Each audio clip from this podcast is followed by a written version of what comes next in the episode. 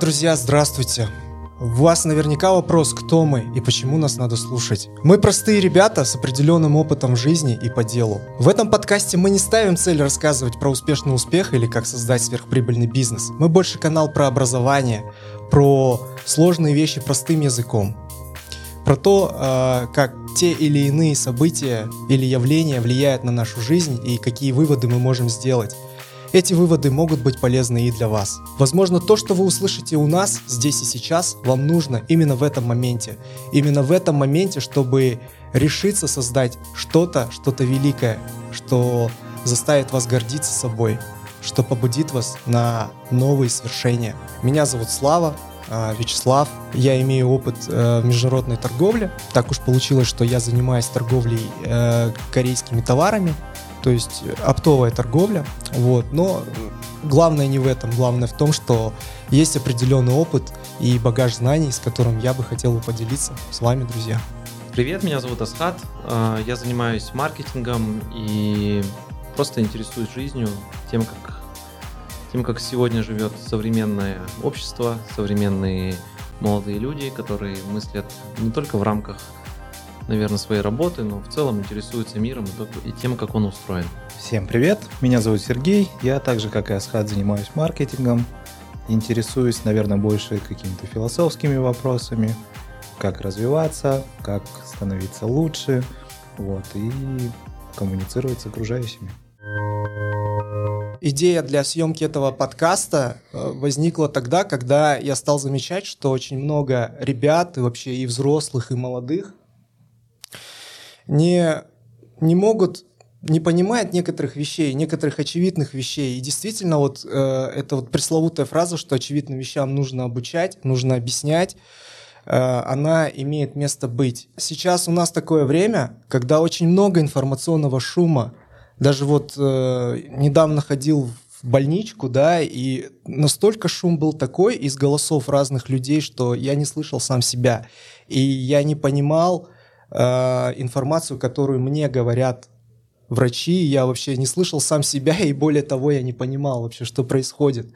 То есть, и когда такой информационный шум, да, все люди имеют склонность теряться вообще в принципе uh-huh. и забывать даже кто они есть и пытаются казаться Э, тем, кем они не являются. Действительно, я с тобой согласен. Вот сейчас, мне кажется, я не знаю, как у зрителя, мы живем в такое время, когда события максимально сжимаются, и порой мы действительно мы не слышим себя, и нас намеренно, я так думаю, помещают так, ну, так, в так называемый нарратив каких-то информационных событий, так, чтобы наше мировоззрение, оно складывалось определенным образом, но при этом каждый человек считал, что он сам формирует свою точку зрения. И вот как в этом большом, ну так, информационном шуме, ну просто выделить себя, ну как бы не то, что выделить себя, не потерять себя, я даже сказал, наверное. Да, я, наверное, в этой части соглашусь со Схатом в отношении того, что наверное, сегодня, особенно для молодых людей, очень важно не потерять себя вот этот момент, когда ну, вокруг происходит много событий, когда все друг друга пытаются чему-то научить. Ну вот мы в нашем подкасте хотим не научить чему-то, а вот поделиться тем опытом, как мы там, строили кто-то свой бизнес, кто-то свои межличностные отношения, кто-то отношения, может быть, духовные. Вот, угу. как, с какими-то всеми, ну, вот этими моментами мы бы хотели поделиться с нашими зрителями. Да, и мы плавно переходим к нашей первой теме. Эта э, тема называется soft skills. Вот. Очень много, очень много муссируется это soft skills, что это там и так далее. Но почему мы решили именно начать с, с этой темы именно сейчас? Потому что именно вот этот большой, большой раздел гибкости ума, э, то есть soft skills это переводится как гибкость, пластичность ума, насколько гибко вы соображаете, насколько гибко вы мыслите. Это сейчас имеет очень большое значение, вот как раз-таки, чтобы сохранить себя, сохранить свою целостность личности, чтобы э, не быть ведомым, э, ведомым, более того, какими-то ложными, какими-то фейковыми или аферистическими э, движениями. Так вот, если проще, soft skills — это гибкость, пластичность вашей логики. То есть то, как вы умеете мыслить, то, насколько вы нестандартно мыслите. Этот термин очень, очень обширный, он включает в себя умение разговаривать с другими людьми. Этот термин включает в себя э, творческий подход к некоторым вопросам, задачам, будь то по работе или будь то в личном каком-то отношении. Угу. Это умение презентовать, делать презентации, выступать перед публикой. Это умение совладать со стрессом. Вот. Это умение, кстати, справляться с эмоциональным выгоранием. Да, сейчас это очень важно, потому что вот лично меня это коснулось. Правда, я сам не осознавал, что у меня эмоциональное выгорание, uh-huh, потому uh-huh. что знаете, проще говоря, что такое эмоциональное выгорание? Простыми словами, это когда уже тебе кажется, что все, что ты делаешь, это все зря. Угу. Все, что ты делаешь, это все зря. Э, это все не приносит тебе уже никакой радости. Это тебя не побуждает делать что-то большее. Вот. Угу. Да. Абсолютно. Коллеги, как вот вы вы с этим сталкивались?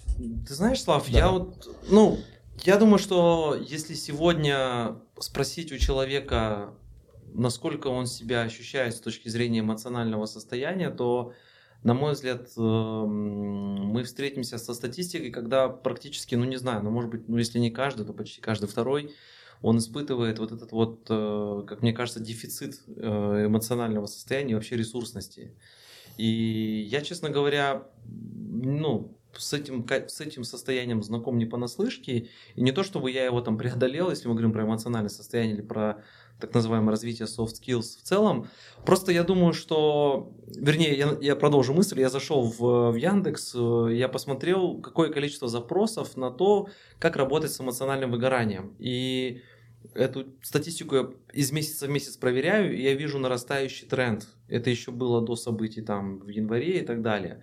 И вот сегодня, ну просто сухая цифра, я вижу там на русскоязычном пространстве, просто в Яндексе я вел, порядка 90 тысяч э, запросов в месяц у людей. Это просто прямые запросы высокочастотные. Сколько еще есть косвенных, когда люди понимают, что они не, то, они не в ресурсе абсолютно. А что это означает? Вот говоря простым языком, это означает, что если я не в ресурсе, у меня дефицит энергии, дефицит э, какой-то творческой, созидательной энергии. Это означает, что сегодня я те планы, которые я себе ставил, возможно, год назад, я просто не могу их реализовать. Не потому, что я там не хочу или там нет денег, у меня нет ресурсного состояния для того, чтобы взять и начать что-то делать. И вот даже сегодня мы подкаст говорим, да, для того, чтобы этот проект совершился, сегодня это время мы выделили, ушло какое-то количество времени.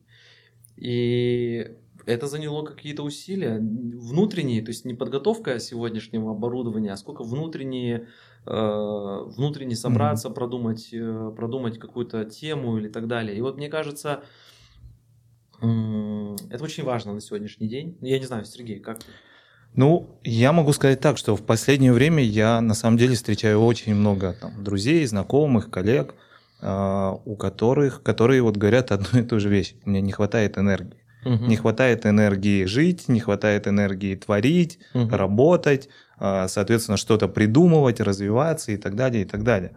Где почерпнуть эту энергию? У всех вопрос. Угу. То есть, что нужно сделать? Смотреть социальные сети, Инстаграм, видеть успех других людей. Ну, зачастую мы понимаем, что у 90% людей успех а, даже наших близких друзей, даже наших родных вызывает, наверное, определенную зависть. И э, в большей степени это людей начинает съедать. Вот. Э, говорить о том, что э, нужно читать больше книг, которые тебя развивают, делают лучше, но мы понимаем, что это тоже не так. Что mm-hmm. книги зачастую э, приводят к тому, что ты узнаешь больше, но ты не соответствуешь этим нормам, которые прописаны в книгах. Да. И ты начинаешь думать, о, блин, я какой-то не такой, что-то mm-hmm. не так.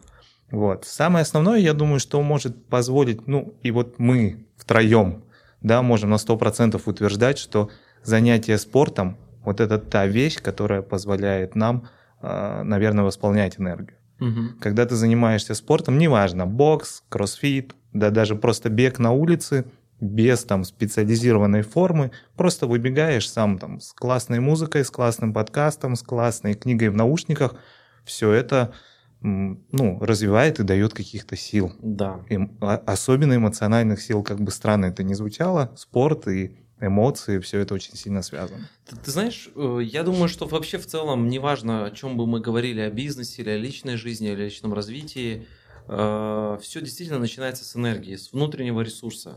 Если мы этим ресурсом обладаем, если у нас ресурс в профиците, а ресурс это действительно это обычная жизненная энергия, это способность подумать, рассказать, поделиться, э, внутренне просто побыть собой, найти в себе вот этого собеседника внутреннего, поговорить с самим собой, расставить какие-то точки, расставить какие-то мысли, это действительно очень важно. И вот Слава сказал, мне очень понравилась эта мысль, что вокруг очень много шума, и нашу внутреннее я, его пытаются вот куда-то направить этот поток мыслей, и нам просто вот э, не остается выбора, как просто либо поддаваться этому течению этих голосов, да, которые нас постоянно дергают и отвлекают, с одной стороны, с другой стороны, это какая-то реклама, это какие-то цели, которые нам навязывает общество, потому что мы не можем находиться вне какого-то общества. Угу. Если мы находимся на работе, то нам действительно навязывают какой-то карьерный успех и важность продвижения по карьерной лестнице.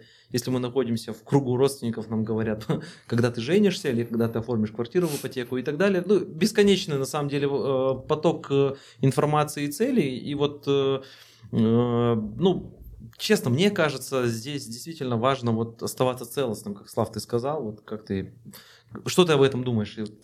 Но для начала я хочу сказать, друзья, вот вам первый вывод, то есть, что бы вы ни делали, чем бы вы ни занимались, всегда поддерживайте себя в форме, свое тело. Если тело будет в форме, значит и разум будет в форме. Угу. Да, безусловно. Да. И я думаю, еще здесь такой момент есть, что в целом, если мы попали в эмоциональную яму, так называемую, да, то первый, наверное, совет, чтобы вылезти из ямы, это нужно перестать копать эту яму. Угу. А, то есть прежде чем генерить, наверное, энергию или находить источники этой энергии, нужно остановить те течи, утечки энергии, которые у нас возникают. Я, к сожалению, не могу похвастаться, что там я занимаюсь там спортом, но на мой взгляд, вот э, у каждого из нас действительно есть эти точки слива энергии, и нужно просто их правильно определить. И на мой взгляд, и в том числе и, и усиления или утрате каких-то навыков, в том числе и там soft skills, э, заключается в том, что в принципе мы, может быть, не определим себе мы, мы, вернее, мы, может быть, не способны поставить себе какие-то глобальные цели, но мы можем определить для себя окружение, которое поставит нам эти правильные цели. Потому что все, по идее, знают, что курить это плохо. Или все знают, что там нужно заниматься спортом. Но вот от идеи до действия всегда наступает вот этот вот разрыв, и он может быть длиться какое-то количество времени. Ну, в моем случае это всегда затягивается. Но если мы помещаем себя в, ту, в то окружение, которое э, выполняет те или иные действия, то фактически наши цели, они калибруются. Это как, э, не знаю, читали, есть книга, его, ее написал Харфекер э, «Правила миллионеров». Оно так, такое широкое название. Угу. У него есть классный один принцип. Он говорит, что наше с вами благосостояние или наш доход, он в, цел, в целом очень похож на, на температуру в комнате, где стоит кондиционер. Если кондиционер выставлен на определенную температуру, а в данном случае это финансовая температура нашего дохода, угу то мы можем открыть форточку, чтобы было жарко, мы можем попробовать открыть дверь. Но в итоге все равно наша э, температура нашей комнаты, она будет той, в которой дует наш кондиционер. А кондиционер это как раз-таки то самое окружение, которое формирует, э, которое формирует нас. Угу. И для того, чтобы увеличить показатели, ну, скажем, финансовые, нам просто нужно, ну, как просто нужно, просто сказано, да, нужно, но просто выбрать ту аудиторию, которая, тех, то окружение, которое больше нас, и которая повысит нам градус так называемого нашего нашего состояния. И в том числе, я думаю, это касается, наверное, и спорта, это касается в целом развития личностных отношений, просто какого-то mindset а. Но я думаю, здесь может возникнуть вопрос в отношении окружения. Ну, то есть э, тебе может казаться то окружение, которое есть сейчас, окружает тебя, оно может казаться тебе классным, именно то окружение, которое нужно, но на самом деле это окружение, к сожалению, тебя разрушает. Угу. И ты этого не понимаешь. Такое тоже может быть. Да, да, да. Вот. И здесь, наверное, очень важно понимать, чего ты хочешь от жизни. Мгм. Если ты хочешь э, успешную карьеру, если ты хочешь э, там, высокий доход, то, наверное, себя нужно окружать специалистами, да, специалистами э, в той области, в которой ты развиваешься, может быть, читать какие-то материалы, ходить на какие-то тренинги и так далее, и так далее. То есть погружаться в то комьюнити, которое, как, как, как и ты, развивается в этом направлении. Мгм. Вот. Если мы говорим о спорте, ну, нужно себя погружать в спорт. Э, вот в этом отношении очень класс, классный бег. Почему? Потому что э, я помню, вот мы со Схатом учились вместе, мы со второго класса дружим.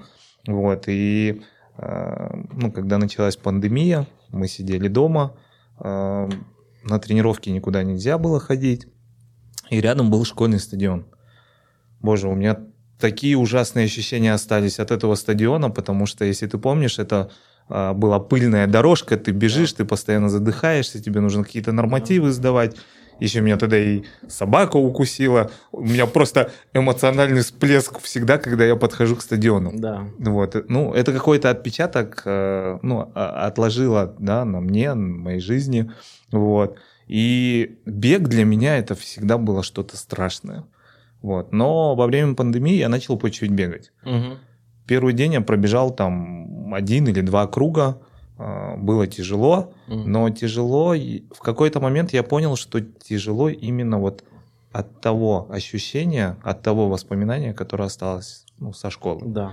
Вот. Потом постепенно я начал бегать, э, там, день за днем. Э, в итоге я пробежал там половину дистанции марафона на этом стадионе. И я понял, что все легко. Главное, Мгм. главное себя погрузить, главное желание, и все получится. Как-то так. Ну, замечательно, а, замечательно. Я, честно говоря, любовь к бегу не, не могу разделить, потому что я пробовал бегать. Э, Нет, я ничего не хочу сказать против бегунов, против, да.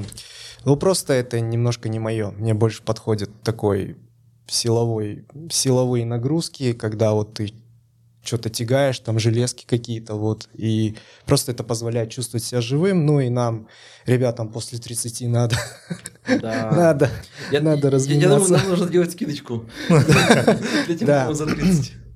Я совершенно согласен. А вот что касается книг, умных книг, да, все-таки, мне кажется, даже эта тема для отдельного выпуска. Как же все-таки использовать те знания, которые даются в этих умных книгах? Честно говоря, я всегда, когда э, в Меломане, там, в Марвине, я покупаю там книжки какие-то, смотрю их, листаю, да, они, безусловно, все крутые, все очень такие прям, ну, мотивирующие, что ли, но когда доходит дело до реализации Да, того, что написано в этих книгах, вот моих гибких навыках не хватает. Не хватает. Вот. То есть это тоже гибкий навык, друзья, использовать то, реализовывать то, что написано в книгах, а в этих умных книгах, это тоже гибкий навык на самом-то деле. Да, безусловно. Э, Знаешь, я уже часто вижу в интернете, есть даже такой образовательный курс, ну, не один, их целая серия, «Как учиться учиться». Э, Сначала меня чуть раздражало, я думал, ну, ну что только не придумают, а потом я подумал, что в принципе действительно нас не учили учиться, то есть э, откуда у нас не любовь, наверное, к чтению идет, все же идет к тому, что нас принуждали. Вернее, не то, что нас принуждали, нам как бы давали, нам говорили правильные вещи о том, что нам нужно читать книги, те или иные, ины- те или иные там родители, школа, университет там и так далее.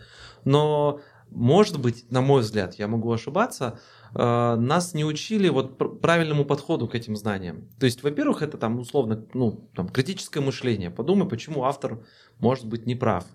Или какая цель у автора? Вот если эти вопросы ставить при постановке вопроса перед, началем, перед началом чтения там, той или иной книги, то в целом тогда включается критическое мышление, и ты, мне кажется, вступаешь в диалог с автором. И тогда ты можешь сказать, в принципе, что ну, я не согласен с этой мыслью. И потом я, я так вот сейчас как бы применяю, а потом я там пролистываю пару страниц, и автор говорит мне, я знаю, что, возможно, вы не согласны с этой мыслью, но Мгм. вот есть у меня определенная логика. И тогда вот это, вот это вот чтение, оно превращается в такой диалог, в котором ты как бы э, против, ну, как бы ты противопоставляешь, да, свои какие-то утверждения там или просто мысли, ты говоришь, мне это не работает. Ну, вот, не знаю, может, как-то так. Ну, я думаю, то, что ты сейчас рассказал, это прям полностью характеризует э, современное время. Ну, вот современный период, да. Почему? Потому что если взять наши школьные годы, нам где-то, наверное, было легче. Потому что был определенный список книг, которые мы должны прочитать. Э, все должны были выполнять определенный набор там, каких-то действий, отучиться в школе, отучиться в университете, найти хорошую стабильную работу, получать хорошую зарплату, завести семью, родить детей, вырастить детей. То есть у всех был э, стандартный набор, и нам где-то было легче. Вот сейчас это гораздо сложнее. Да. А, почему? Потому что а, нету правильного или неправильного. Вот. То есть то, что для меня сегодня правильно, может быть завтра для вас абсолютно неправильно.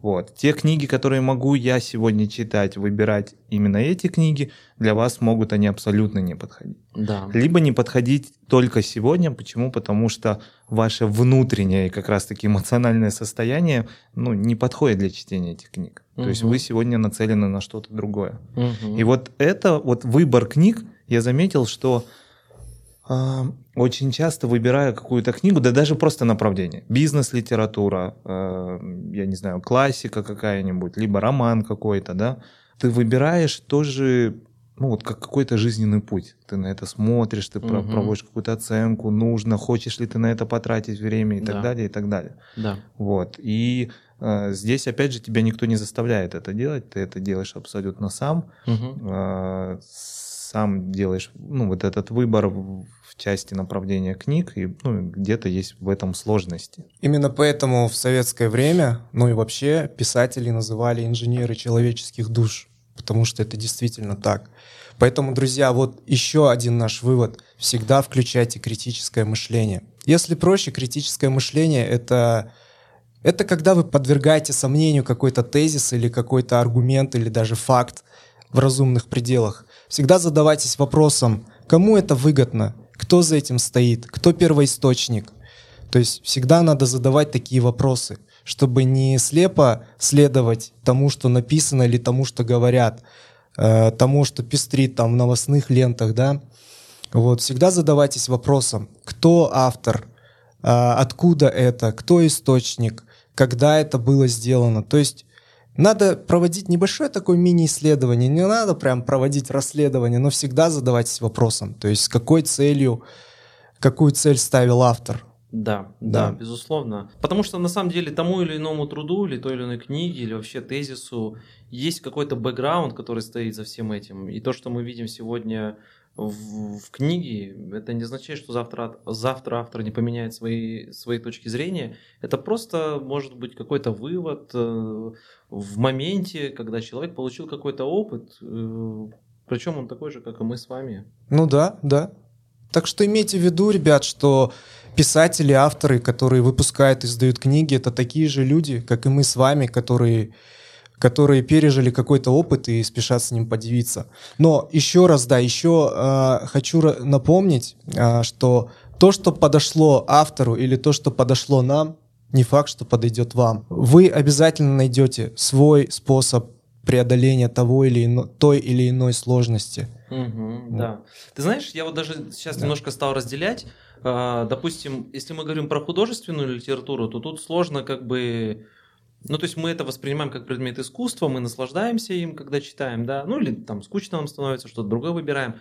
Но если говорить про бизнес-литературу, то я сейчас для себя пришел к тому, что я не могу читать бизнес-литературу э, как таковую, потому что на книжку, вот я прочитал книжку, я понимаю, что я могу вытащить, например, ну я про себя говорю, да, два-три зерна. Это два-три приложения, которые, да, они на меня какое-то впечатление оказывают, но вот читать все я не могу. Я перешел на формат, когда я смотрю сжатый, сжатый пересказ именно бизнес-литературы, не художественной. И смотрю какие-то уже тезисы, которые есть в этой книге, и думаю, так, смогу это применить или не смогу? Э, смогу или нет? Я сначала думал, что это глупость, наверное, так по идее не должно работать, это же книга, она для этого и написана, что... Но вот в плане бизнес-литературы я стал это использовать, и я, мне кажется, стал понимать людей, которые говорят, я за этот год прочел 365 к- книг. Я думал, ну это по книге в день, и, ну, как бы что-то прям much. А когда если ты вот читаешь ну, типа, я не знаю, как, ребят, вы это делаете, но вот я читаю, просто беру, я скачиваю несколько книг, и я mm-hmm. смотрю там книга по теме. Например, эмоциональное, эмоциональное выгорание. Я читаю тезисы, что хотел сказать автор. Так, здесь, здесь, окей, это понятно. Это что-то как-то, ну, типа, вода какая-то. Вот. И в целом, вот, мне это нравится, этот формат. Ну, то есть можно тогда несколько книг сразу начать так читать, э, ну, в смысле, смотреть, о чем они, краткий пересказ. Да, и... да, да. Я, я, я не знаю, я вот я беру синопсис, э, краткое описание, о чем эта книга.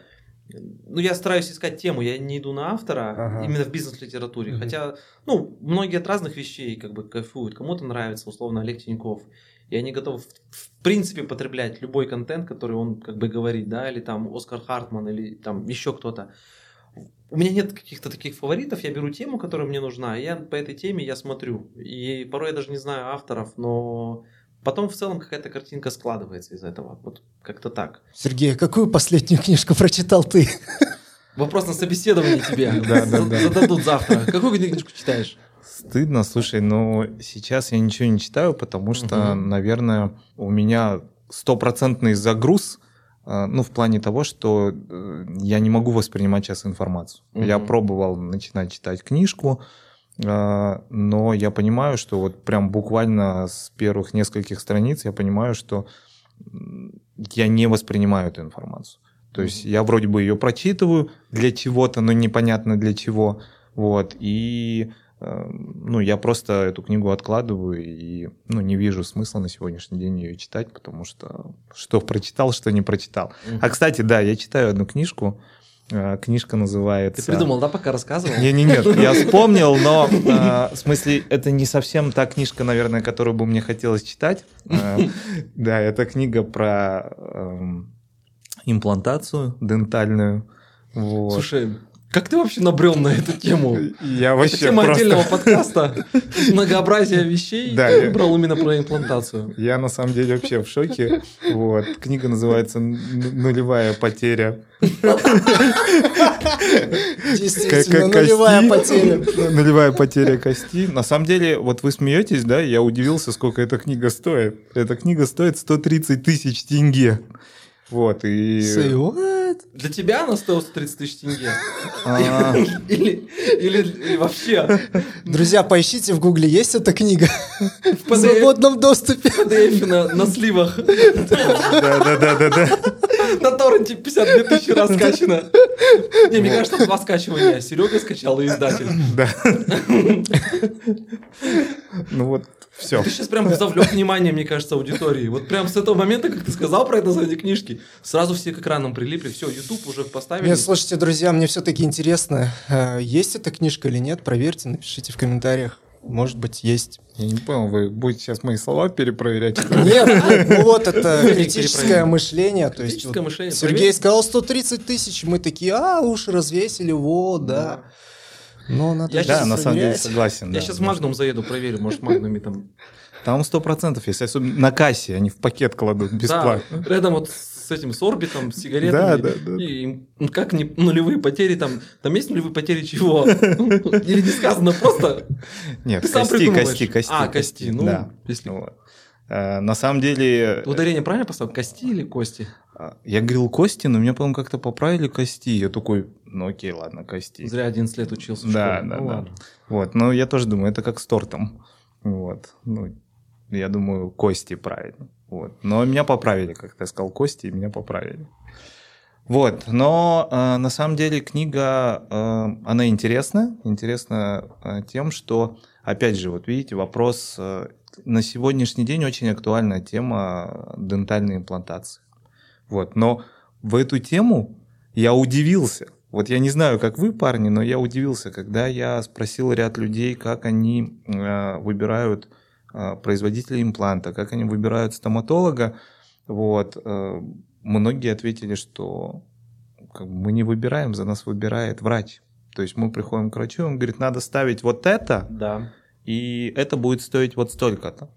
Все, и люди платят и идут. Но на самом деле производителей очень много, технологий тоже очень много, и, но никто не погружается в это.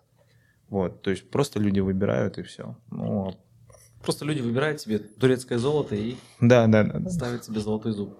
Ну или шурупчик просто крутил. Но я слышал, что это очень дорогостоящее удовольствие. Ну, если только книжка 130 стоит, я боюсь спросить, сколько там сам план стоит. Сам имплант, кажется, X2, два раза больше стоит.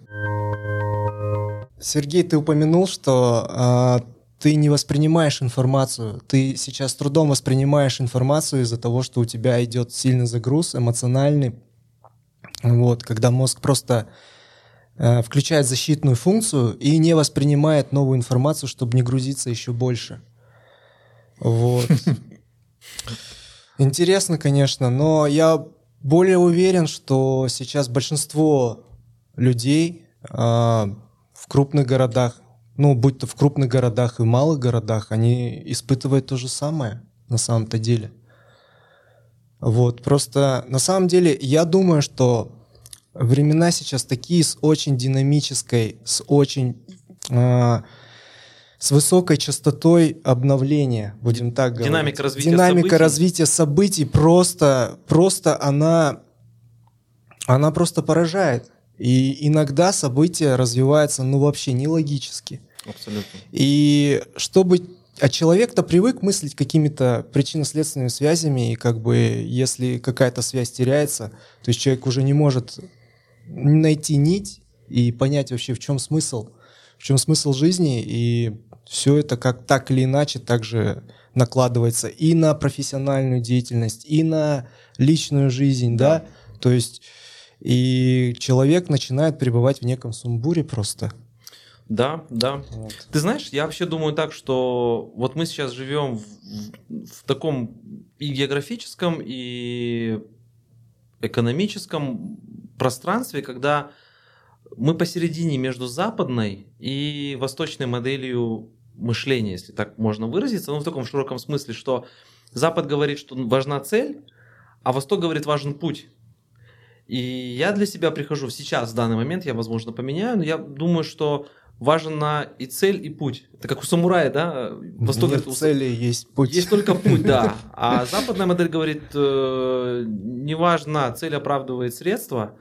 И вот сейчас, мне кажется, мы в таком моменте, мы видим это в разных событиях, да, общественных, когда сплетаются вот эти идеологии, когда с одной стороны общество одно говорит, что цель оправдывает средства, не будем вдаваться в подробности, да, а, другие говорят, нет, важен путь тоже. И мне кажется, сегодня в целом любой здравомыслящий человек, он задает себе вопрос, вообще какая моя цель в жизни? Ну, типа, я вот даже книжку читаю, ну, она меня приблизит к цели или не приблизит. С другой стороны, если я не знаю эту цель, то тогда я не могу понять, приблизит она меня, как это, да, типа парус, который не знает, куда идет, он никуда не придет. Мгм. И, на мой взгляд, сегодня важна, не знаю, может, мы в такое время находимся, когда ва- ва- важен и путь, и цель. И вот я пришел для себя к такому выводу, прихожу точнее, что в целом, даже вот читая художественную книгу, я не знаю, как завтра это знание мне обернется. Вернее, в каком моменте оно мне пригодится. Э, Нулевые потери в костном, э, как ты сказал? Кости. Кости, окей. Я можно на одну, на 30 секунд расскажу историю. Когда мы, мы учились в университете, у нас был препод, который преподавал историю. У всех есть такие препода, которые, они просто берут не, не предметом, не знанием предмета, они берут своей харизмой. И вот он говорит, что когда он был в школе, его в пятом классе вызвали к доске и сказали, ну-ка покажи, где Кейптаун находится. Он вышел к доске, растерялся, ему поставили двойку, сказали, вот здесь находится Кейптаун, запомни. Прошло много лет, он поступал, э, его забрали в армию. И сидело много-много вот таких вот новобранцев, э, их там распределяли, кого там в стройбат, кого там еще, и был в штабе, позиция в штаб. И там, не знаю, кто там, прапорщик говорит, неважно, я прошу прощения, я ну, не- не- не- там не разбираюсь, он говорит, есть среди вас вообще, ну там, у кого голова варит? Ну и там все там сидят, ну понятно, там вообще просто, просто поле людей, пацанов. Он такой, ну давайте, вот позиция в штаб, ну кто тут может мне хотя бы показать, где Кейптаун находится на карте? И поднимается одна рука этого человека, который говорит, я вам покажу. И он выходит и показывает на карте Кейптаун, и это определяет его дальнейшее пребывание в армии на протяжении там двух лет тогда. Он говорит, я не знал, я не мог предполагать, что этот... Я не показал бы, может быть, ничего. У меня был один, один патрон. Который я использовал и который попал в цель тогда. И благодаря этому ответу я попал в в это место, я нормально отслужил и э, все такое. То есть э, в этом смысле нету, с другой стороны, я просто я, хочу посмотреть на ситуацию, что нету лишней информации. Если она сегодня тебе дается, означает, что Вселенная или Всевышний дает тебе эту информацию для какой-то для какого-то момента, к которому придет. Ты просто забери это как артефакт, да, как в арсенал своего опыта, и потом в нужный момент ты достанешь этот угу. меч. Кстати, да, я согласен с этим утверждением, что ничего сейчас, по крайней мере, а, сейчас каждое знание или каждое явление, которое с тобой происходит, а, оно с определенным умыслом. Я, знаете, ребят, я такой человек, что да, я верю в высший разум, я не фанатик, но я верю, что во Вселенной есть определенные силы, которые направляют тебя. Некоторые люди называют это по-разному. Ангел-хранитель, Бог, да, но у каждого свое понимание. Но я верю, что каждое явление, которое с нами происходит, каждое знание, оно дается нам с определенным умыслом. И я рекомендую не пренебрегать этим, я рекомендую принимать это. Абсолютно. Это, это сложно, это сложно, да. Я не буду утверждать, что вот я сам так делаю. Нет, это сложно. Просто потом уже, после того, как это с тобой произошло, ты сперва выругаешься, ты расстроишься, потом, когда у тебя наступит фаза принятия, ты начнешь уже рассуждать логически. Да. Слушайте, а если бы этого не произошло, я бы не сделал вот это вот. Я бы не сделал что-то великое или что вот благодаря тому, что это произошло, да. я избежал чего-то более там да, каких-то последствий. Каких-то последствий, да. Это помнишь Стив Джобс, который говорил, посмотрите назад, и эти ваш опыт, если бы меня не выгнали там из э, да, института и да. так далее, так далее. В моменте мы не видим всей картины, и нам кажется, что мы страдаем, что нас да. наказывает жизнь, что нам ставят препоны, я хочу быть скрипачом, а меня заставляют, э, там, я не знаю, там, веником подметать. И в этом смысле мы как бы мы не сотрудничаем, скажем так, с э, Вселенной, да, то есть мы не идем в синергии, а мы пытаемся ей противостоять. Но мы знаем, что в целом противостоять большему, чем мы сами, мы не можем. Поэтому вот действительно разоб... остановиться, разобраться, понять, в чем урок, который нам сегодня преподносит ситуация, быть благодарным за нее, и тогда, мне кажется, мы посмотрим по-новому на эти события. Есть очень классный пример. А, я несколько лет назад у меня был такой, ну, не то что тренинг, но как бы такая небольшие лекции я проводил. И он, он, он назывался так, как начать, как начать бизнес, не бросая работу в офисе. И мне говорили, ты не экологично поступаешь, потому что ну, ты не можешь этому учить, потому что люди ну как, они работают в офисе, они должны в офисе быть, они не должны заниматься своим бизнесом. А я говорю, давайте посмотрим на это с другой стороны. Если вы оказались сегодня в ситуации, вам не нравится работа, в которой, в которой вы работаете, вы не, ну, не нравится вам, но вы, вы хотите какой-то бизнес, посмотрите на то место, где вы работаете, и получите бесплатные знания и бесплатные совершайте бесплатные ошибки, за которые платит ваш работодатель. Ну, я не беру, конечно, когда мы там обманываем или оборовываем работодателя. Нет, абсолютно нет. Но я говорю, посмотрите на те процессы, в которых вы участвуете. Это подарок вам, потому что вы можете читать про это в книжке, но вы не проживаете этот опыт. А здесь вы проживаете этот опыт. Посмотрите на опыт взаимодействия с поставщиками. Вы сегодня можете понять, как работает система там, цепочек работы с поставщиками. Завтра вы выйдете, вы начнете этот бизнес самостоятельно. Найдите баги, найдите ошибки, которые есть в этом бизнесе. Попробуйте их исправить. И тогда у вас создастся микробизнес внутри вашего бизнеса. А может быть, вы создадите бизнес отдельный, самостоятельный. Вот этот вот э, момент, мне кажется, если развернуть точку зрения, тогда мы очень много... Мы начнем читать ситуацию, вот мне кажется. Вот научиться ее читать, видеть в этом хорошие, благие намерения, да, того, что с нами происходит, это очень сильно нас может развернуть, мне кажется. Высший замысел. Высший замысел, да, безусловно. Но на самом деле, мне кажется, вот сейчас ты научишь многих, которые будут... Нет, друзья, у э, каждого свой путь. Да, да, да, которые будут... Спасибо, Слава. Которые будут, сидя в офисе, э, строить свой бизнес э, за счет работодателя. Да, Согласен, нет. Я к чему это говорю? Извини, пожалуйста, mm-hmm. друзья, правда, я, я, я извиняюсь, я, я, может быть, я, я не хочу быть неправильно понятым. Сергей абсолютно правильно говорит. Это нужно делать разумно, это ни в коем случае не нужно делать в ущерб Ну, на самом деле, да, абсолютно правильного, как мы до этого говорили, нет, но буквально недавно э, коллега мой, ну, текущий молодой парень, говорит, э, надо выходить из зоны комфорта. Он говорит, вот мы находимся в зоне комфорта, угу. и я помню, что где-то лет пять назад мы с тобой обсуждали эту да. тему, зону комфорта. Вот, я тоже был помладше, наверное, в возрасте этого парня. Вот, и тоже начитался книг, наслушался различных подкастов, посмотрел видео про зоны комфорта. Ходил и говорил коллегам, надо выходить из зоны комфорта. Вот я прям вспомнил себя в этой ситуации. И я вышел из зоны комфорта, я просто уволился. Может, он, просто, может, он не это имел в виду, ты него спросил. Вот я к тому, что нужно правильно оценивать ту информацию, которую вам дают. Посмотрите да. на нее с разной стороны.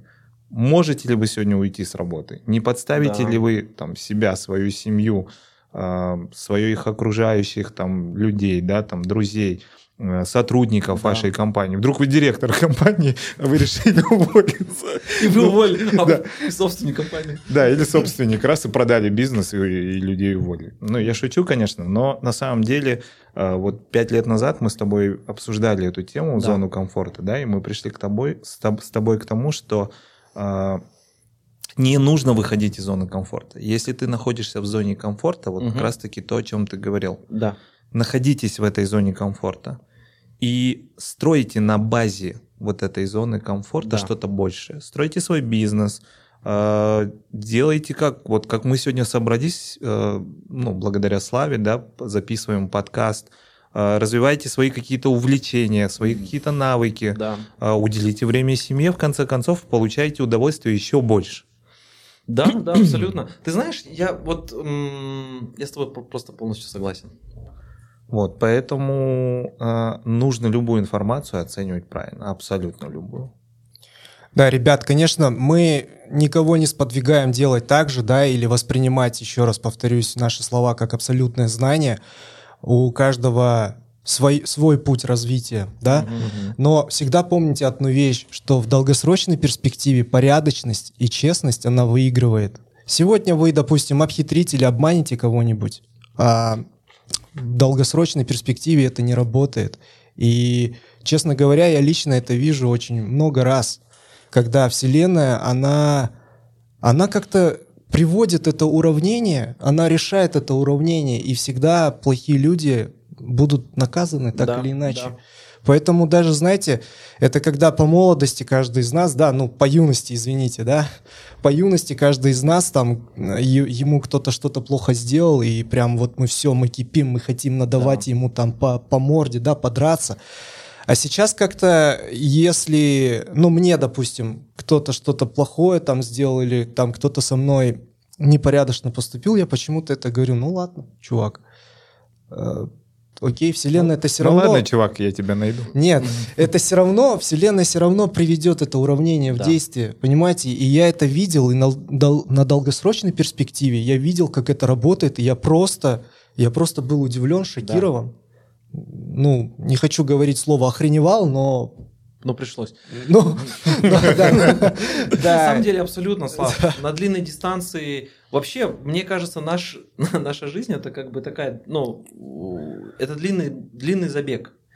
И мы в нем спринты пробегаем, и нам порой кажется, что мы сейчас в моменте можем там действительно обойти кого-то и так далее. Но действительно мы, может быть, ладно, мы, я э, про себя говорю, я порой забываю, что я бегу марафон. И вот э, выстроить правильно силы, ценности в рамках забега этого марафона, что я не трачу свою энергию на какие-то вещи, которые отвлекают меня от основных вещей, от моей главной дистанции.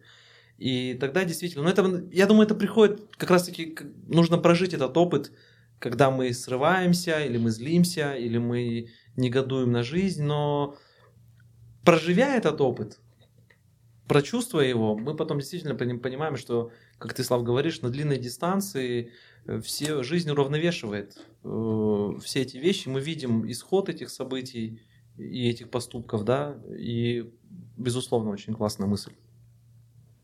Да, поэтому, ребят, будьте честными, будьте порядочными.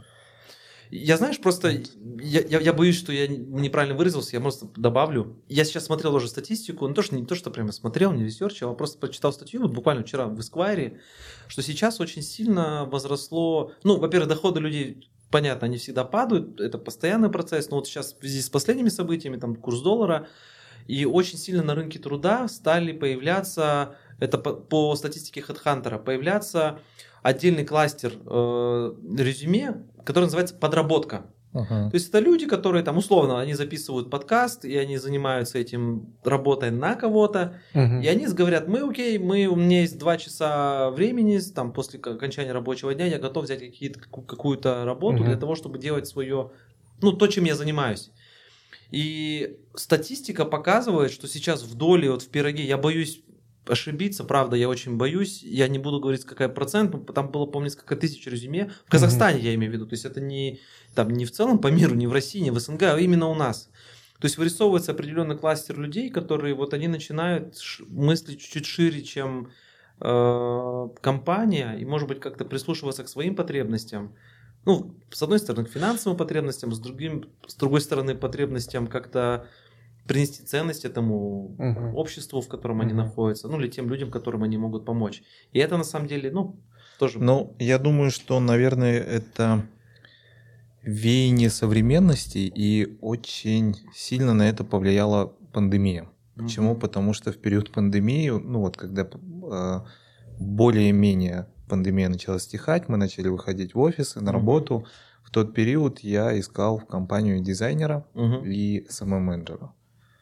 Это была огромная проблема. Ну, то есть мы не могли найти человека, никто не хотел выходить работать в офис, в основном все работали удаленно, причем зарплаты все просили, не стесняясь, так как будто бы они ежедневно сидят в офисе, э, получают какие-то задания и так далее. И у всех условия. Ну, то есть uh-huh. мы работаем вот только вот так, вот так и вот так. Ну, то есть, чтобы у нас был свободный график. Я думаю, что очень сильное в этом отношении ну, влияние оказала пандемия. Вот, и э, здесь, я думаю, важно понимать, к какой категории людей относимся мы. Ну, в частности, я. Э, допустим, готов ли я к фрилансу, либо я командный игрок, который там сижу в офисе, да. которому, э, ну, менеджер в какой-то компании, условно. Либо я предприниматель, который там могу строить свой бизнес, я не могу сидеть в офисе, мне гораздо удобнее нанять людей, инвестировать, может быть, просто заниматься акциями какими-то. Ну, да. это не так просто, но как бы заниматься этим направлением. Да.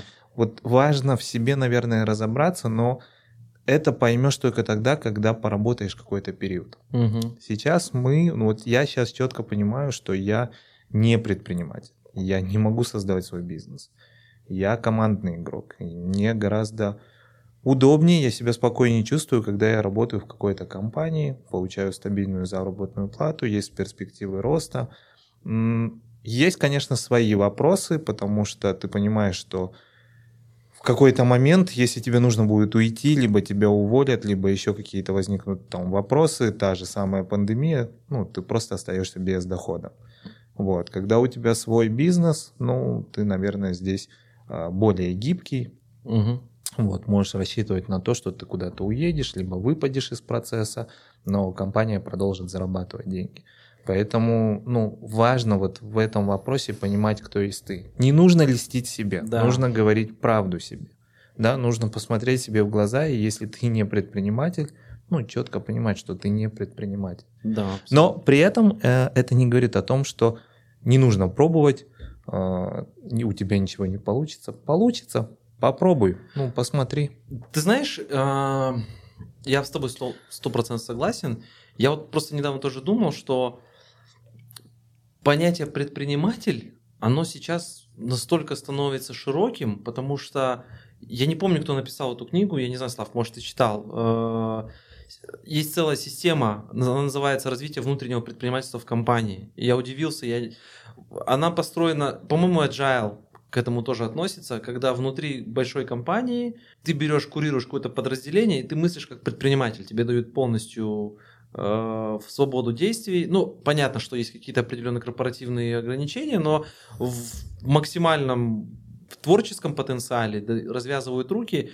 И эта система, по-моему, она пришла по-моему, вот сейчас с России, я не знаю, в Сколково, по-моему, ее Мгм. преподают. Мгм. Это когда люди, они действительно, как ты говоришь, это, мне кажется, очень, очень правильно, что это не люди, которые... Люди, которые привыкли жить в корпоративной среде, но которые готовы брать на себя ответственность, и у них вот этот вот навык критического мышления, творческого потенциала, вот они его как-то пытаются найти какой-то средний баланс в этом, в, в этих энергиях, да, так скажем, Мгм. и пробуют себя найти внутри корпоративного рынка, потому что это очень круто. Действительно, классная ну, мысль мне понравилась очень. Твоя. Да, друзья, поэтому тут стесняться абсолютно ничего не надо и ничего постыдного нет. Задайте, задавайте всегда самому себе вопрос, кто вы на самом деле. Вам подходит быть предпринимателем, брать на себя риски, риски за себя и риски за жизнь других людей, потому что когда у вас бизнес, когда у вас бизнес, это то есть вы берете на себя ответственность за жизнь других людей, которые работают на вас, у вас, с вами. Но если вы фрилансер, вы фрилансер, вы берете риск только на себя. То есть задайте себе вопрос, вы кто, вы командный игрок или вы готовы брать на себя риск. То есть в этом нет ничего постыдного, зато вы честны самим собой.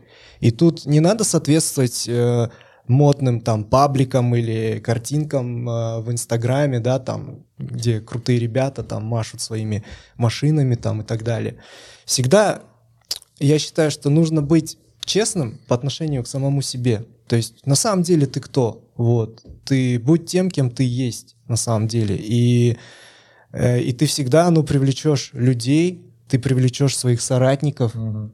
такой, какой ты есть. О том, что как важно быть собой. Ну, понятно, что есть вот эта фраза, она на самом деле очень хорошая, что в этом мире очень много и так уже ролей. Вот твою роль надо, чтобы кто-то выполнил. Только ты ее можешь выполнить.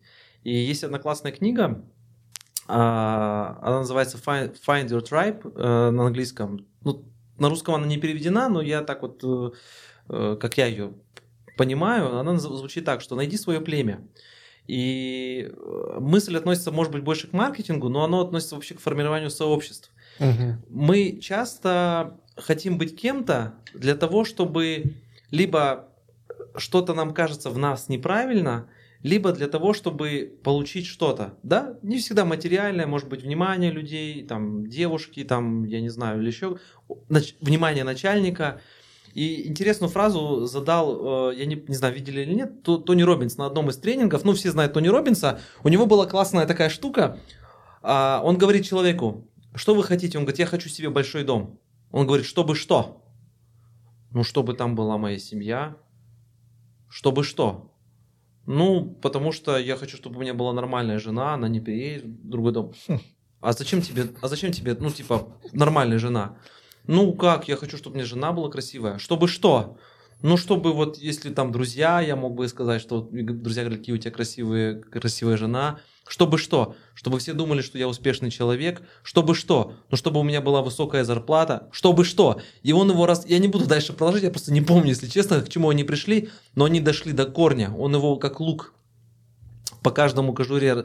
И в итоге пришли к каким-то простым вещам. Э, Я не помню, я, ну, я не, там не психолог, но э, в итоге нашли какой-то корень, э, который на самом деле в нем крылся, и он этот корень старался закрыть вот этой вот, скажем так, шелухой луковой, да, и в итоге вот он обрастал. И я на самом деле себя в этом тоже увидел. Я понял, что я тоже, а, когда я что-то хочу, я думаю, Мгм. чтобы что. И вот мы с женой тоже на эту тему говорим. И вот просто когда ты в моменте, ты можешь это задать. А бывает так, что ты в, суете, и ты как бы этот вопрос не задаешь, и ты все равно бонишь, это как колесико крутишь, чтобы получить какое-то там очередное социальное подтверждение, что ты нормальный парень, да, что у тебя есть там телефон и так далее. И в процессе спрашиваю, чтобы что? Да нет, на самом деле ничего. Ну, то есть, как бы не, не нужно мне, если вот прийти к корню.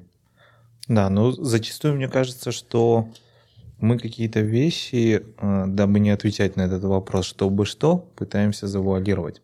Ну, то есть э, истинную причину, почему мы это делаем. То есть мы где-то пытаемся обмануть себя, обмануть окружающих, что я на самом деле хочу этот автомобиль, чтобы возить свою семью, чтобы они были в комфорте. Но на самом деле ты просто хочешь, чтобы твои коллеги, твои друзья, Да, да. Ты сам, видя себя в зеркале, да, когда ты едешь за рулем, что ты сидишь в классном автомобиле. Вот, зачастую это так, и, ну, как бы здесь опять же нужно быть честным с собой. Знаешь, вот э, я извиняюсь, просто возвращаясь к этой книге Find a Tribe, а, она говорит о том, что каждый человек, абсолютно каждый, он является лидером в так называемом племени, каком-то племени. Угу. То есть есть лидеры, которые явные лидеры, да, которых мы знаем, они там, люди за ними идут. Но также есть каждый из нас, как нам кажется, ну мы не такие там крутые, но зато всегда найдется какая-то аудитория, которая будет считать нас лидером. Лидером в каком-то вопросе, в каком-то мнении, в каком-то просто переживании какого-то опыта, который мы пережили. Неважно, хорошо или плохо, но мы этот путь прошли. И эти люди будут считать себя, точнее, ну, там, каждого из нас, там, в отдельно взятого, лидером этого племени. И вот э, с точки зрения маркетинга э, описывается, как, э, как работать, как строится социальная инженерия. Вот мы сейчас uh-huh, это видим uh-huh, в политических uh-huh. Э, в политических вещах, да, но сегодня, в принципе, те же самые. Социальная инженерия построена на том, как создавать эти комьюнити, как создавать эти ценности и как притягивать через триггеры нужных людей, которые будут поддерживать так называемых своих вождей. Это может быть просто там блогер, да, который питает свое племя э, каким-то контентом, какой-то информацией, и племя платит ему просмотрами, вниманием, донатами, покупкой мерча и так далее. Или же это может быть просто там условно политическая партия, или даже наша семья на самом деле. Мы тоже являемся лидерами такого маленького племени. И это очень интересно, потому что это вот э, на всех этапах мы видим, как это как э, законы социальной инженерии сегодня построены. В том числе это построение э, иерархии внутри общества. Угу, потому что, угу. например, есть иерархии, в которых важны не материальные ресурсы, точнее, они важны, но они вторичны, но важна идеология, важна ценности, э, важен формат и каналы передачи тех или иных угу. там информации, смотря о чем мы говорим. Если мы говорим про, например, про условно YouTube блогеры, то важно, в каком формате это подается. Угу. И люди готовы в этом формате воспринимать, для них это является ценностью, ну, там, деньгами, да, которые угу. дает блогер. Угу. И взамен они должны отдавать, отдают свою, там, условную энергию в виде угу. денег, внимания, просмотров, просто репостов порой. И мы угу. сегодня видим, как... Я не знаю, смотрели фильм «Социальная...» э, 2020 года «Социальные сети». Они рассказывают, как американские социальные сети э, втягивали в выборную кампанию, когда был Трамп и Хиллари Клинтон на тот момент, как они помогали сформировать гражданскую позицию у тех людей, которые uh-huh. всячески отрекались от политики. Это очень крутая штука. То есть через вот эти вот механизмы, через эти инструменты они помогали, не навязывая абсолютно, формировать гражданскую позицию общества вообще в целом. Uh-huh. На уровне, на уровне государства. Я уж молчу там про маленькие социальные группы.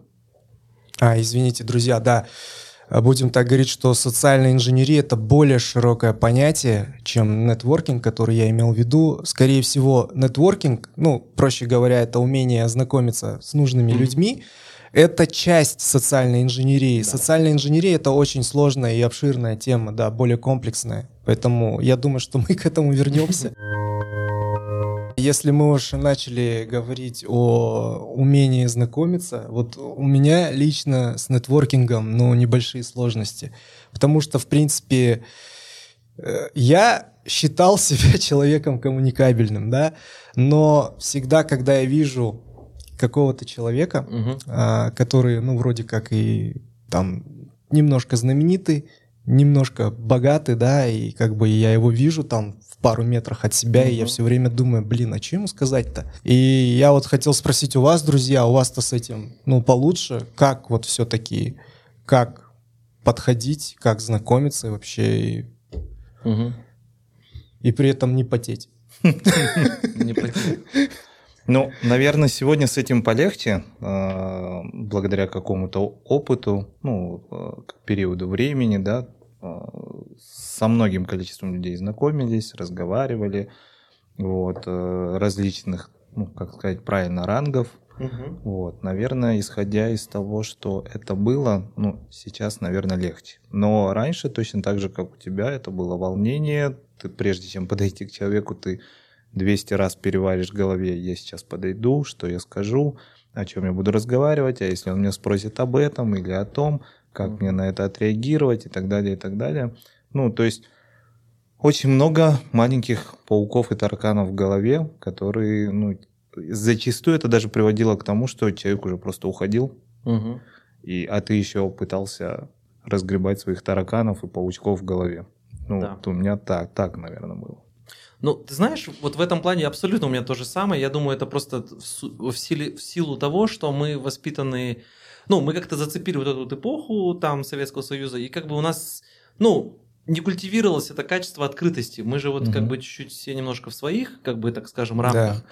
На, на меня сильно повлияла вот поездка, когда мы, мы ездили в Америку, и для меня было шоком, что незнакомый человек может с тобой заговорить. И я на уровне как бы тела понимал, почему он это делает. Потому что когда мы идем, например, на улице, мы же чуть-чуть как бы мы понимаем, что среда она враждебна. Но когда мы, я был условно, в когда мы шли в Америке по улице, и на- со мной просто здоровается незнакомый человек, он тем самым пингует мне свой сигнал, что я к тебе с миром иду. То есть, привет, там просто... И у них есть классный инструмент, который, мне кажется, ну, я не знаю, может, везде используется, но в Америке используется 100%, называется small talks. Мгм. Это инструмент, с которым они, с которым они вступают в твое информационное поле. Они начинают говорить просто тебе комплимент. Вот small talks, с, с него начинается абсолютно не, любая рабочая встреча. Они могут сказать, слушай, у тебя классная майка. Я искал на прошлой неделе такую майку. Скажи, пожалуйста, где ты ее взял? Я потому что вижу, что а, а, ее просто нету в магазине. Где ты взял? Поделись секретом. И ты такой... То есть ты не ждал, что тебе этого скажут. Или, или скажут, о, у тебя классные кроссовки. Или мне нравится, что ты прогуливаешься здесь, потому что еще раннее утро, не каждый себя заставит. То есть он, или ты, он гуляет, ты гуляешь с собакой, он скажет, о, я знаю эту породу, они очень классно, они очень классно дома там прыгают за, за, за, за, за палочкой. То есть это такой внешний, внешний объект разговора, он не относится напрямую, может быть, к тебе, но в целом мы вступаем в невербальное общение, мы видим тембр, слушаем голоса, что человек к нам расположен. И потом мы можем очень, э, очень хорошо на этом начать диалог. У меня был пример, мы, ну, короче, когда мы были в Штатах, есть э, место, где снимался фильм «Рокки». Помните, Мгм. где он Мгм. сбегает по лестнице, Да. и он э, поднимает руки. Мы, короче, туда заходим по этой лестнице, и к нам подходит бомж, бомжара, и говорит, чуваки, давайте я вас сфотографирую. Мы начинаем, он говорит, мы начинаем фотографировать, он говорит, нет, встаньте вот так, поставьте руки вот так, вот так, вот так. Я такой, нифига себе бомж.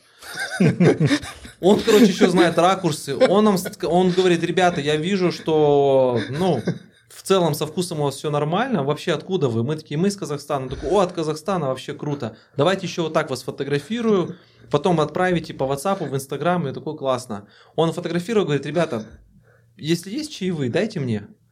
И ты уже не можешь, ты вступил с ним в коннекшн. Ты не, Мгм. то есть он, он не просил у меня, он оказал мне какую-то ценность, он, он поговорил со мной чуть-чуть. Я просто чувс- чувствую, что это классный чу- чувак. И я говорю, слушай, ты просто бизнесмен. Но прикол бы не в том, я даю ему доллар, потому что в нас доллар это 500 тенге. То есть, ну, поможу Да. 500 тенге дать. Он берет, я даю доллар, он говорит, слушай, он достает из своего кармана вот такую стопочку денег, там разные, но там нету меньше пятерки. Он говорит, смотри, что у меня, у него там пятерки, двадцатки, у него долларов 200, наверное, было. Он говорит, слушай, ну типа как-то не очень однерочки будет смотреться в, моей, в моем кармане. Мы говорим, слушай, мы из Казахстана, у нас, ну, у нас, у нас, у нас для нас это много. Мы дали ему бакс, там я еще бакс ему дал, два бакса мы дали. Мне этот бакс дали положить в кошелек, чтобы этот бакс приманивал деньги. Ну, типа того. И мы разошлись, и я говорю, слушай, ты бизнесмен. Он говорит, да, я это, ну, типа, да, я такой. То есть он не стал там стесняться, ну, типа, нет, он такой, да, да, это так. И вот э, в этом смысле очень круто завязалось отношение. Я думаю, если бы он мне захотел там еще что-то продать, я бы Мгм. купил у него. Просто потому, что я оказался у него э, в таком моральном долгу, что вот он как бы мне, хотя я не просил его, он ни на каком этапе мне не продавал себя.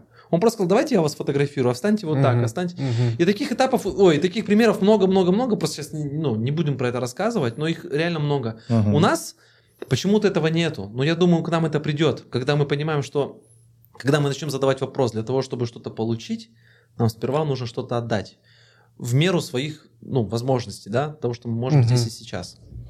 Да, мы сейчас живем, мне кажется, другим принципом. Э, Сколько денег заплатите, и сначала оплатите. Вот, а Э, потом да. мы уже сделаем. Ну, то есть у нас принцип такой, по-моему. И вот с такими людьми, мне кажется, как э, когда мы говорим, когда нам хочется подойти, мне кажется, вот если попробовать подумать, как можно начать там вот этот вот маленький разговор, Мгм. просто ни к чему не обязывающий сказать, о, вы знаете, может быть, вы что-то ищете там или... Я, я сейчас не знаю, вот просто сейчас пытаюсь вспомнить. Ну, принцип вот как бы такой, чтобы по- понять, чем мы можем сейчас в моменте этому человеку помочь, Мгм. или как-то хотя бы его немножко вдохновить на что-то. Сказать, какие у вас классные кроссовки. Мгм. Ну, кстати, вот эта культура смолтока, да, а, я однажды также подошел к... Точнее, я стоял в очереди за кофе, вот, и я вижу у чувака, который передо мной, у него Google Pixel. А я вообще, ну, в принципе, гаджетоман, и я говорю, о, здравствуйте, это у вас Pixel 4a? Там он Мгм. такой, да, это вот такая-то модель. Э, Говорит, я так волновался, ну, переживал, я перешел с айфона там на эту Мгм. модель, там, я говорю, да, и чё, как удобно? Он говорит, очень умный телефон. Вот именно так сказал. Мгм. Говорит, вот перейдете и не пожалеете.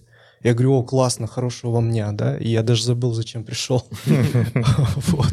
Ну, это круто, потому что на самом деле ты мог его развернуть сценарий вашего разговора практически после того, как он сказал. Ты знаешь, это э, этот сказал не Карнеги, или Карнеги сказал, для того, чтобы вам повести человека, вам нужно, чтобы он сказал, по-моему, 6 или 7 раз слово «да». Ну, там, хорошая погода, да. Классный день, да. Вы классно выглядите, да. Там, и вот на, на шестой-седьмой раз, а, это да, потом Тони Робинс тоже это говорил, что мне достаточно, чтобы вы сказали мне 6 или 7 раз да, и когда я начну вам продавать, вероятность того, что вы скажете да, там, по-моему, больше 80%. Да, я думаю, что тема нетворкинга, э, точнее, заведения знакомств, это вообще тема отдельная, Мгм. потому что я думаю, что у каждого свой какой-то подход. Друзья, у нас еще одна очень крутая и интересная тема, которую, возможно, вы все слышали. Это, это тема системного мышления, системного видения. Но не нужно как бы воспринимать это как «Вау, это что-то из разряда техники» и так далее. Системно мыслить — это, проще говоря, это видеть картинку целиком. Это видеть общую картину и отдельные ее детали. Но я думаю, что подробнее нам расскажет об этом Сергей, которого очень хороший опыт системного мышления. Ну, на самом деле я бы, наверное, не сказал о том, что там, у меня какой-то большой опыт э, в части системного мышления, либо я сам как-то активно развивался в этом направлении. Но так или иначе, э, как мы говорили до этого, э, наверное, жизнь и работа диктует свое. То есть очень важно быть системным, особенно в нашей специализации, в нашем направлении, в котором мы работаем. Я долгое время работал в торговых центрах маркетинге, вот, и там э, очень важна была э, системность, системность э, не только в мышлении, но и в том, что ты делаешь. Вот, потому что, ну, как и в любой другой работе, ты строишь какие-то планы, и тебе важно, чтобы э, ставишь какие-то цели, задачи, и очень важно, чтобы в этом направлении шла вся твоя команда. Вот, и здесь, наверное, очень здорово было бы обратить внимание, ну, опять же, исходя из специфики, что э, соотнести, наверное, это с созданием презентации. Я провел, как так получилось, что такую некоторую аналогию с людьми, которые умеют ли создавать презентацию. Казалось бы, просто PowerPoint, просто вставить картинки, написать текст, но далеко не многие умеют со- со- создавать именно такую презентацию, которая будет системной, которая будет по полочкам раскладывать всю ту информацию, которую мы хотим преподнести. Прочитал опять-таки недавно мысль, что э, мир и те компании, которые мы сегодня видим выдающиеся, они построены математиками. А матема... Ну, вернее так, в моем понимании системность это некая математическая, может быть, моделирование с одной стороны, потому что все, что мы имеем в мире, если мы говорим про общество и про социальные, и про коммерческие какие-то структуры, все это построено на цифрах, на каких-то на каких-то процессах, которые были построены, как системными людьми.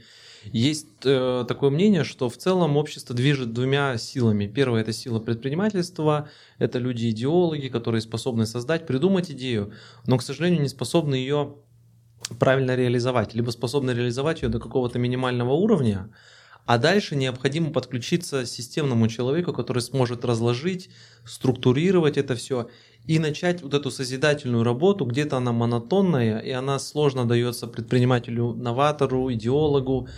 он придумал, создал и пошел дальше. А вот системные люди, это как раз-таки те люди, на плечах которых созданы большие империи, в том числе там, тем, что мы пользуемся сегодня. Это люди системные, которые довели продукт с какого-то базового уровня, да, и довели его до какого-то уровня, который вот сейчас мы в обществе используем. Поэтому роль таких людей, она, мне кажется, безусловно важна.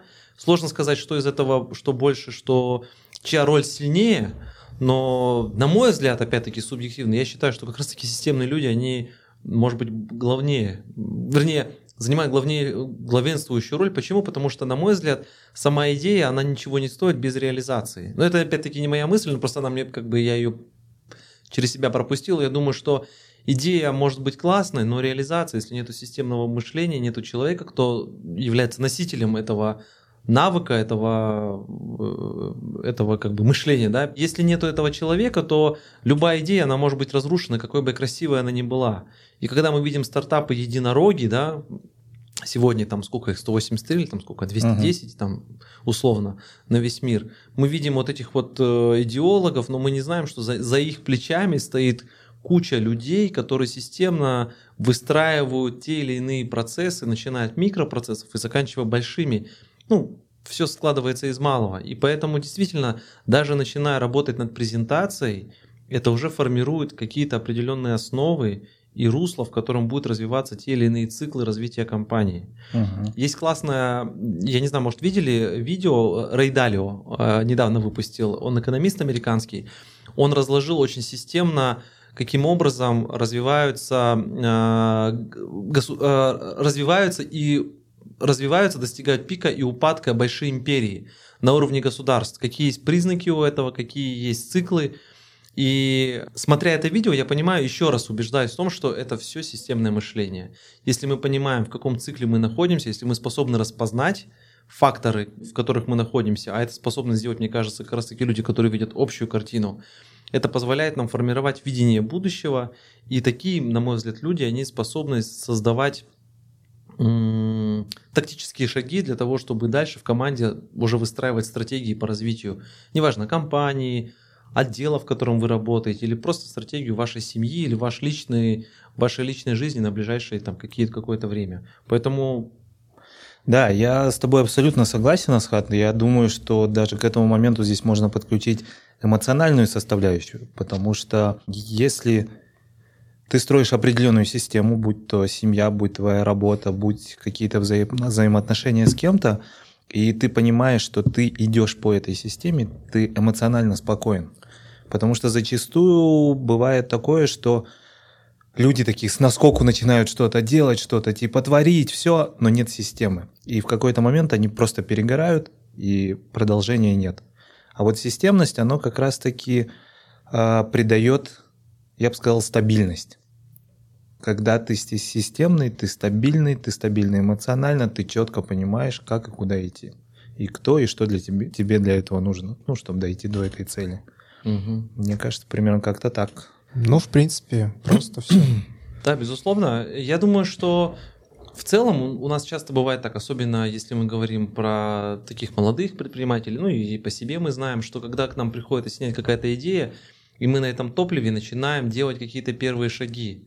Но когда действительно нету структуры или нету системности, то это топливо очень быстро заканчивается. Мы, как ракета, вылетаем на какую-то орбиту, топливо сгорело, и нам нужно выйти, присоединиться к какому-то спутнику, да, а этого спутника может и нет, и тогда вот у нас ресурсы исчерпаны, и если нету простроенных каких-то вещей, на которые мы можем опираться, банально даже просто ценности, на которых мы начинали э, ту или иную тот или иной, там, не знаю, стартап или идею, это все, конечно, может легко разрушиться. И, как говорится, долина, как это, долина, мертвая долина стартапов, она полна вот этих вот скелетов, людей, команд, которые начинали, но вот этот дисбаланс, он, когда была только лишь идея, был порыв, но не было системности, таких примеров, я думаю, мы очень много найдем. И вот большая, мне кажется, ценность найти вот этот вот тандем, когда есть в команде новатор, есть в команде системный человек, который вот э, где-то притормаживает, выставляет какие-то предохранители, да,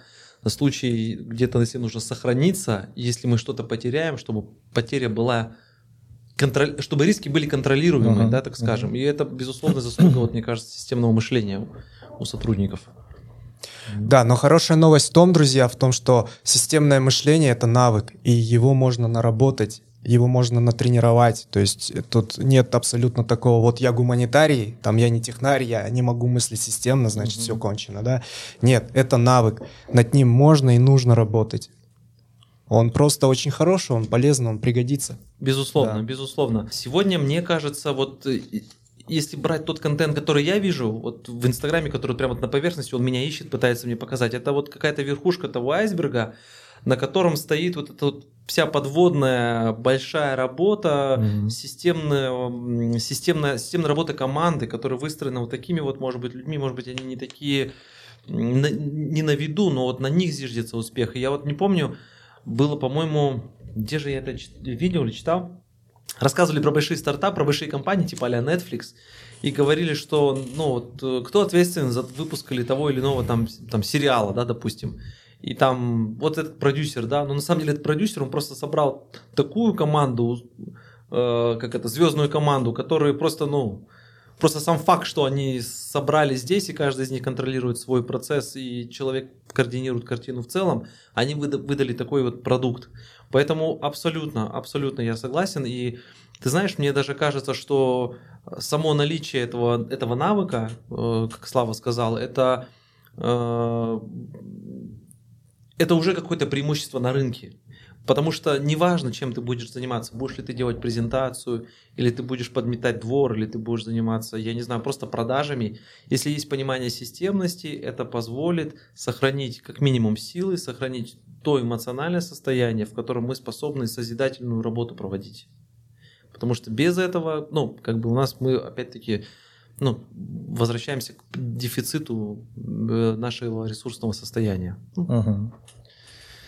Но под ресурсным состоянием тут понимается, это вот тот именно запал энергии, который у тебя есть, чтобы что-то делать, правильно? Да, То есть вот, ну сейчас просто это новомодно говорить, я не в ресурсе, я поэтому... ну да, согласен.